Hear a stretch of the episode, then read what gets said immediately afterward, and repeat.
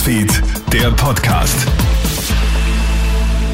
Hallo, einen schönen Freitagvormittag. Du hörst hier unseren Krone-Hit Nachrichten-Podcast. Clemens Draxler am Mikrofon. Vielen Dank fürs Einschalten.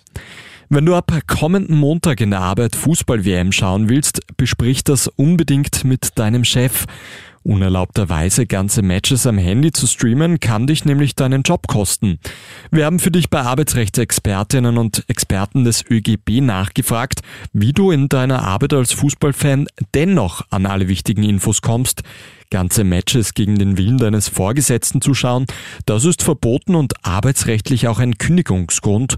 Wichtig ist, dass du deinen Job trotz WM zu 100% erfüllen kannst, so Arbeitsrechtsexperte Michael Trinko vom ÖGB. Es gibt auch durchaus Unternehmen, die die private Nutzung von Diensthandys auch verbieten.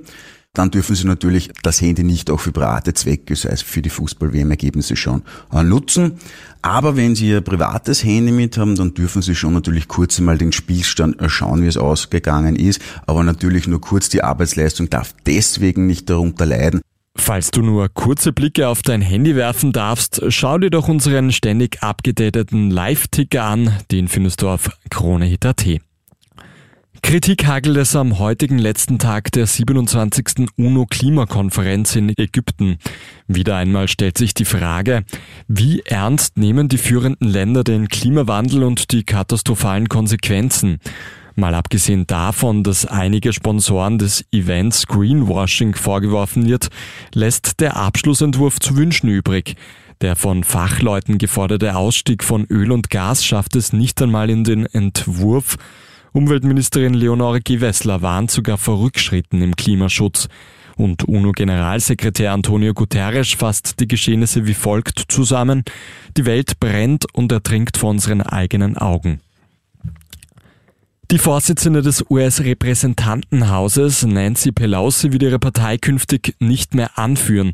Die Demokraten haben ja wie erwartet die Mehrheit im Repräsentantenhaus verloren.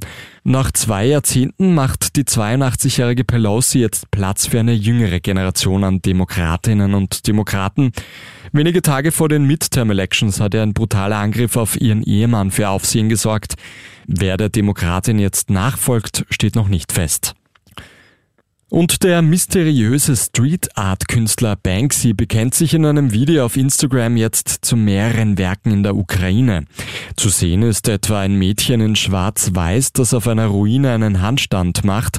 Ein weiteres Graffiti zeigt einen kleinen Judo-Kämpfer, wie einen erwachsenen Kämpfer, der Russlands Präsident Wladimir Putin ähnelt, zu Boden wirft.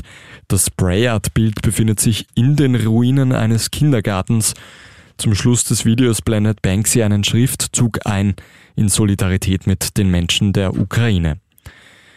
Das war's auch schon mit dem Kronehit Nachrichten Podcast für heute Freitag früh. Ein weiteres Update gibt's dann wieder am Abend. Kronehit Newsfeed, der Podcast.